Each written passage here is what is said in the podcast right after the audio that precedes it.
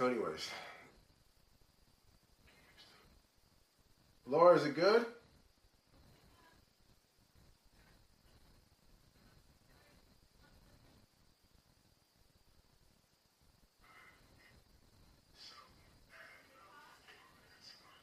Can you hear me?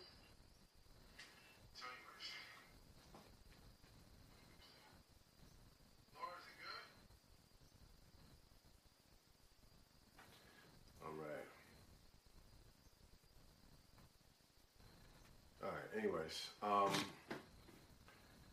so I'm in here. Um, this is a quick stream. It is 9:49 at night. Um, I actually started five minutes into this stream because I was having some technical difficulties. So either way, um, this stream is actually not an ascension stream or a prayer stream. Um, actually, tonight I had a, an idea to do something a little different. Um, I was thinking about um, two ideas. Uh, the first one was uh, the strength in communities and the strength of um, uh, our Christian church, our church body, and um, I think what is happening in our society right now is an indication that we are people that are divided, and even if you go even further than that, our churches are divided. And I think a part of that is, I'll say this over and over again, a part of what's going on is we are inundated with the culture, and too much of our lives are being led by what the culture or what the world is, is kind of leading us into or kind of uh, speaking to us. And we're so informed by how the world is operating, we're less informed by um, the, the, the kingdom lifestyle that the Lord has for us. Now, um, two things that I wanted to talk about. The first thing was um, our witness to the world, I believe, has to be one of unity. And that has been from the beginning of this little journey that the Lord has had me on. I've noticed that our churches are fragmented and they're little pockets of your Holy Spirit, you know, wackos that seem to get drunk in the Spirit every time they step into the church, and they're always talking about the Holy Spirit. And then you have your folks that um, will talk about the Holy Spirit in hushed tones, you know, um, because in some ways they want the fullness of what other people are getting. However, they don't want to look weird in front of the people that are saying, look, the Holy Spirit is um, not in, in the season that we're in right now. Um, you know, the, the Holy Spirit and all that stuff. Uh, can you ground it in the scripture? Can you ground it in finite, you know, systematic theology um, to the point to where can you um, manufacture this Holy Spirit thing that you're talking about all the time? Now, it's not all cut and dry, and there's not only three segments in the church, but the point is, is that I, I believe somehow there is still um, something informing most of the church, a good number of church people, that um, Jesus and, and Yeshua and Holy Spirit is for this amount of your life, for this portion of your life. Meaning, when we get in a tough period, when somebody's sick, somebody's dying, then we will call on the name of the Lord, right? However, there's a there's a lifestyle that says Jesus is over here. Um, my Bible reading time is over here, and everything else is is here, right? And what I'm getting to this the the, the podcast or the, the name of this uh, session is mind your kingdom business, right? And the point of that is, you know, all facets of our lives are supposed to be uh, encapsulated in a life that is after the heart of God. So uh, the scripture, you know, a man that I love dearly, he's a saint, and I feel like I know him because I've read the scriptures trying to um, live like him is a man named David. And David, um, you know, he was imperfect, he wasn't always, um, I would say, in, in alignment with the Lord. He had his, his, his moments in life where he saw himself as the apex of, of his, his circle, and he got clouded by his own vision. I can count that happening at least two or three times in his walk, or four times if you look at the scripture.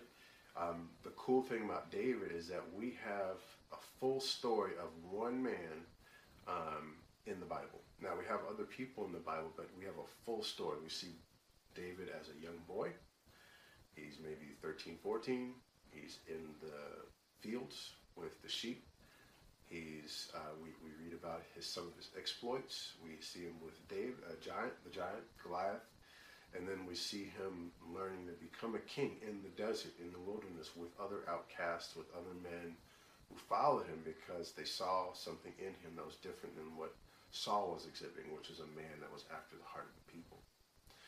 So, nonetheless, his his business, David's business, his life uh, work was to worship unto the Lord and to have every fiber of his being um, uh, centered on uh, allowing the Lord to use him, right?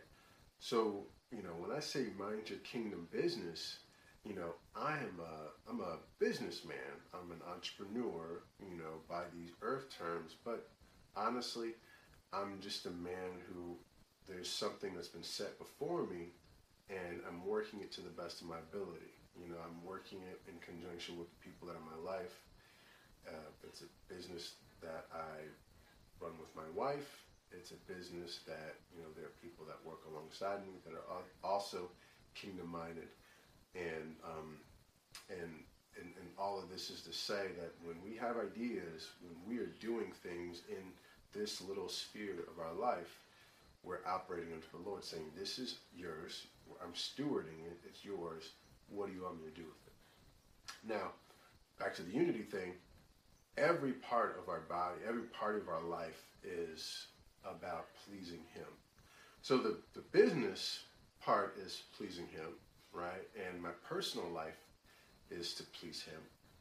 And so is my church life, my relationships, the fellowship that I have with people.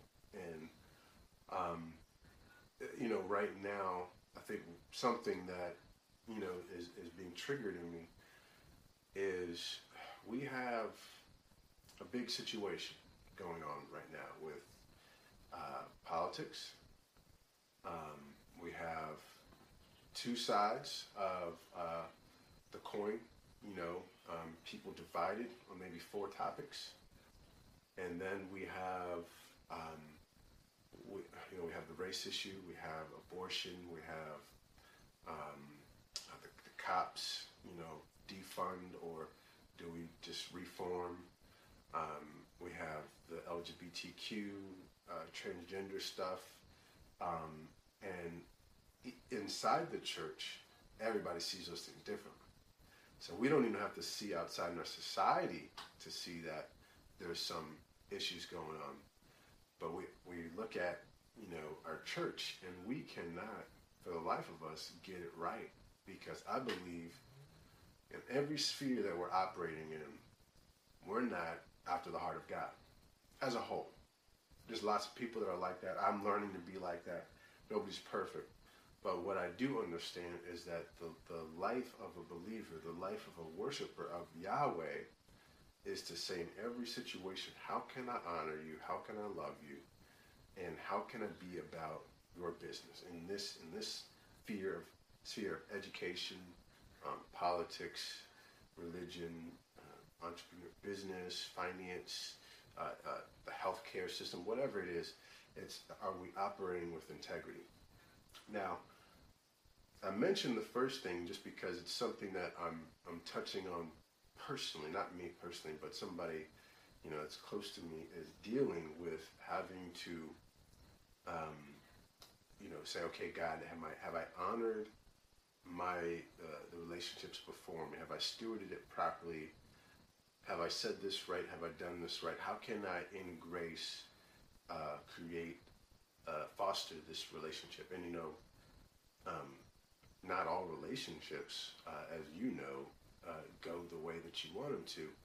However, we can always be striving to say, okay, how can I end well?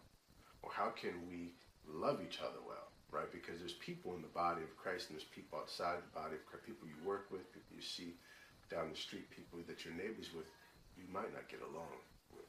You know, there's just people like that, and it's okay.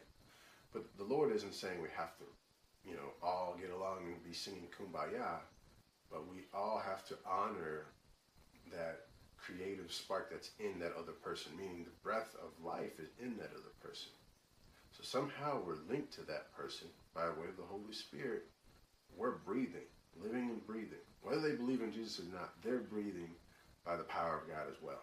They just don't know.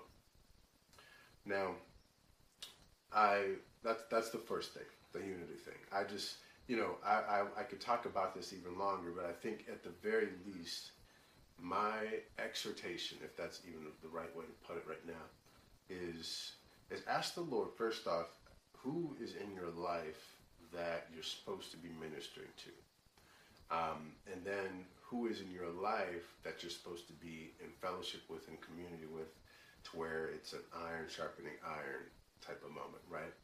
And then you know you might want to ask yourself, who do I need to forgive?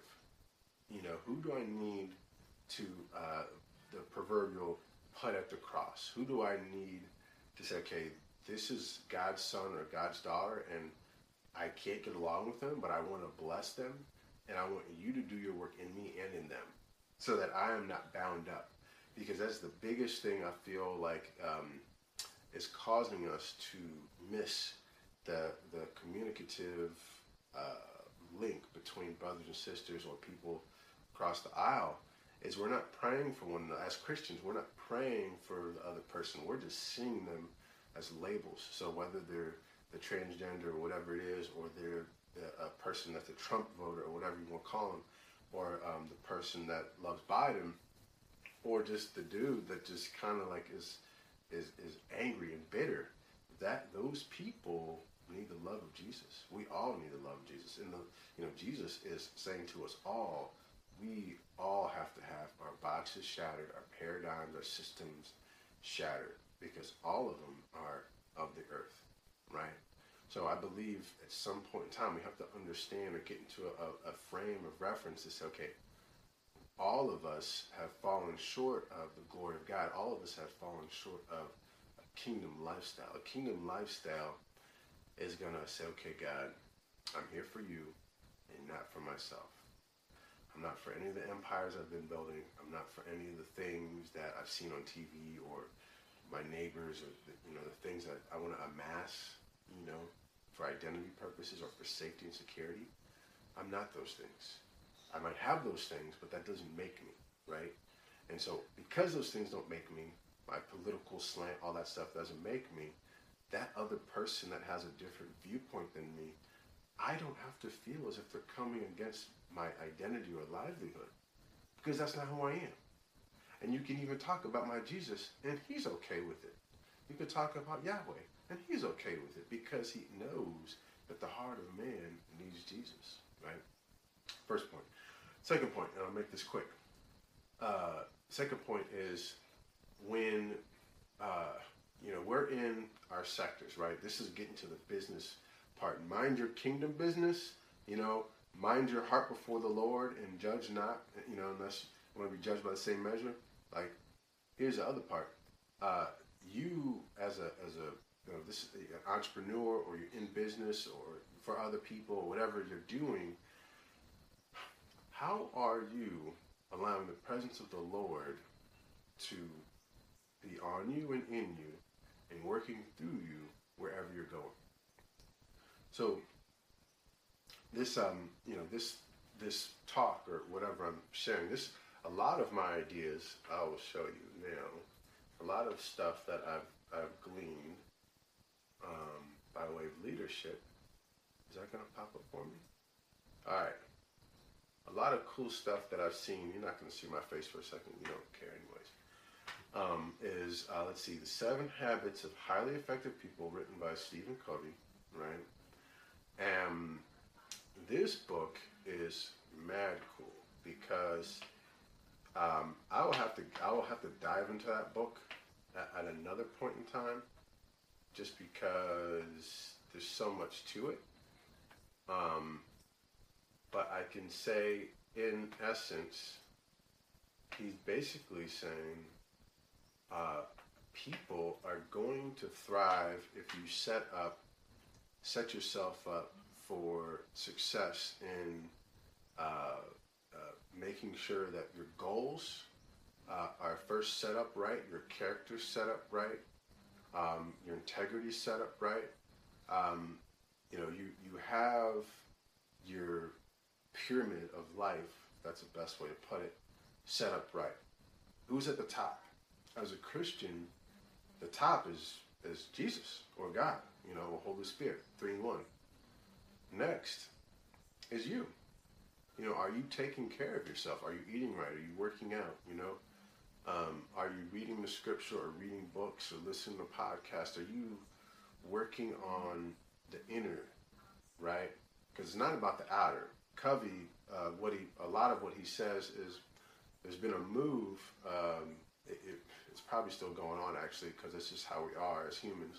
People have been behaviorally changing uh, and looking better on the outside, right? And so people are driving nice cars and, and buying big houses, and um, they might even have the money for it, you know, and they might be going into debt, you know, but they're doing it because what they're trying to say to other people is that I made it, or uh, even when they go in for uh, you go in for um, interviews, right?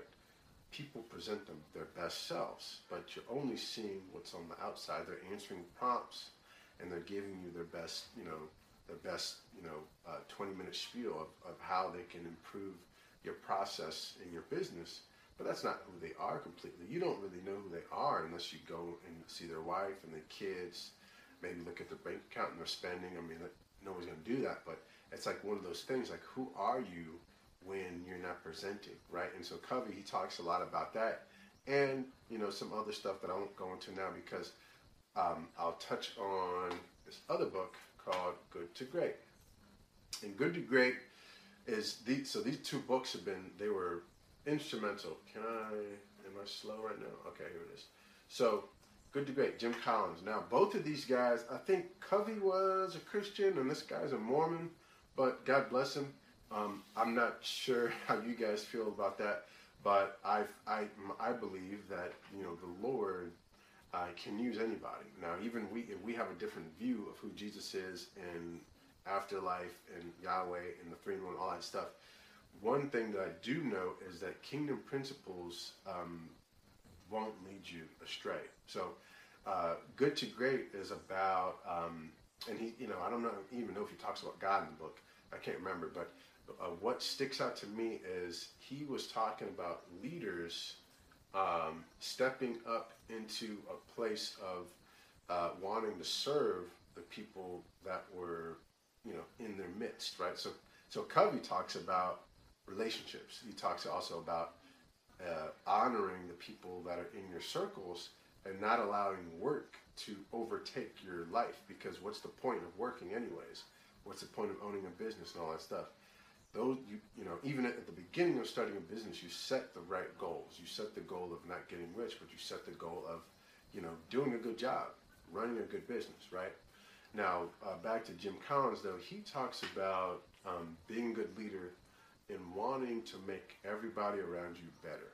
So that means that uh, there's open communication in your businesses right? There's open communication at the table of, of decision makers, whoever they might be, and even from um, from the bottom up, top down, you're hearing everybody's ideas. Now, obviously, the janitor in your company might not have an MBA or whatever it is that you got going on with your business. However, if he's if he's got something valuable to say, and um, you know, he says, you know, hey, I saw that the mops are cheaper here and they are more absorbent and da da da da you buying the mop that you, the janitor told you to buy could save you a million dollars because he's mopping properly and the water's not slick on the floor and somebody doesn't bust their butt and they don't sue you, right? It's stupid stuff like that. But you never know, right? Having expertise, all the expertise around you, and listening to it and utilizing it is gold because what it does is it puts you in a place of honoring the relationships, humility, and saying to yourself, you need the people around you because you can't do it all on your own. Now you're, you know, there's some very bright people out there that can run companies with uh, making all, you know, all the decisions and calling all the shots. But the other point to what Jim Collins talks about is how are people going to grow if you don't give them a shot to operate in the space that you created for them as the uh, assistant VP to marketing or whatever it might be, right? Or, or you know, you're a five-person team and you got one person that does marketing, one person that does sales. You know, how are you going to allow them to grow? You know, how, how you know how are you going to uh, show them the ins and outs and the ropes and have them grow if you're not allowing them to do their job? Meaning, they got to be able to make mistakes, and you got to be able to honor that relationship and love them through the mistakes. So knowing that okay, they might mess up, they might have you know there might be um, some things that don't get done the way that you want them to get done. However, they're gonna figure it out eventually if they're capable enough and you've hired correctly. You've built a team around you that helps you and that's, that fosters uh, the better part of your own abilities. If you've done that right, then that means that the people that you put in place will benefit you in the long run. So the cost benefit analysis is that when you have five people that uh, are in it for the long haul, they love their jobs, they love the work environment because they know they've got a leader that stands behind them that wants to help them grow. Is not afraid to lose people, is not afraid to be shown up or have people be smarter than them or whatever, then they're gonna work for you.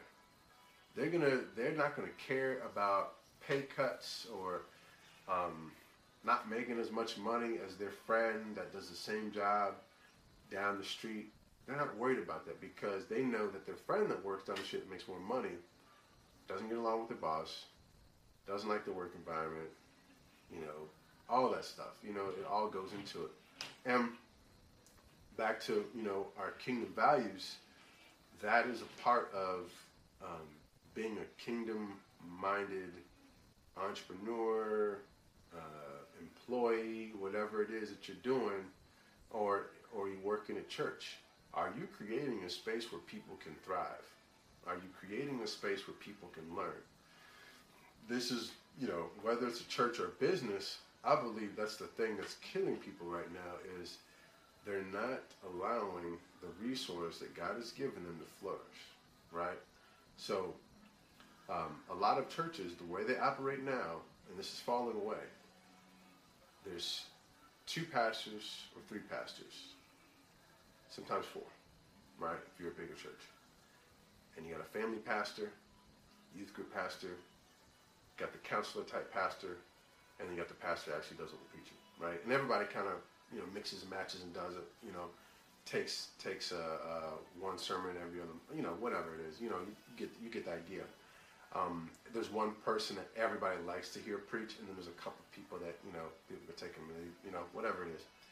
The point is, there are in most churches there are probably about besides the pastors that actually get to speak, there's probably about two other people, three other people that are very, that are overly qualified to actually also run that church.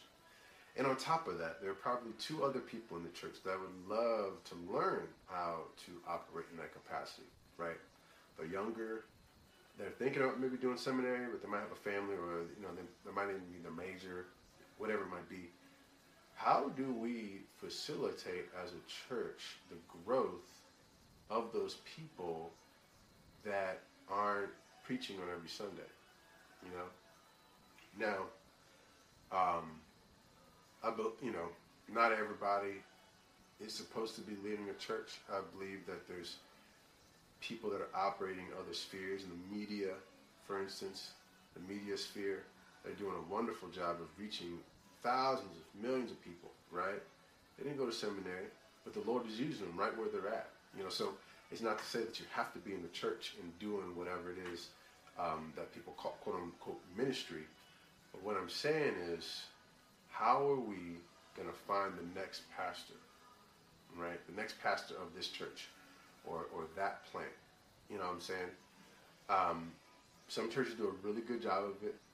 They have some, you know, stuff in place to kind of grow people, right? Um, but my thought is, is besides people that are, that are wanting to be pastors and all that stuff, uh, the big thought is how are we increasing the hunger in our brothers and sisters that might want more but don't even know that they want the more. Right? I believe, and this is the last thing of, of what I have to say, is this, you know, all that I've talked about, whether it's church or businesses or whatever it might be, our, our minds, our hearts, all that we are, we have to be engaged with envisioning uh, what the Lord is building. Okay, so at some point in time, you know, we have to not just be about working and doing ministry or whatever with these end goals. Our end goals are what we perceive is supposed to be happening. So, for instance, we're not just doing church to uh, to win souls and, and, get churches bigger, right? Um, I think what we're trying to do is equip the people that we have right now because a part of what we're missing is actually going out, you know, and making disciples and uh, and creating uh, relationships and fellowship. I think we understand ourselves to just be able to bring people to church and then let the pastor do the work, right? But the point is, is we are all made in the image of Jesus.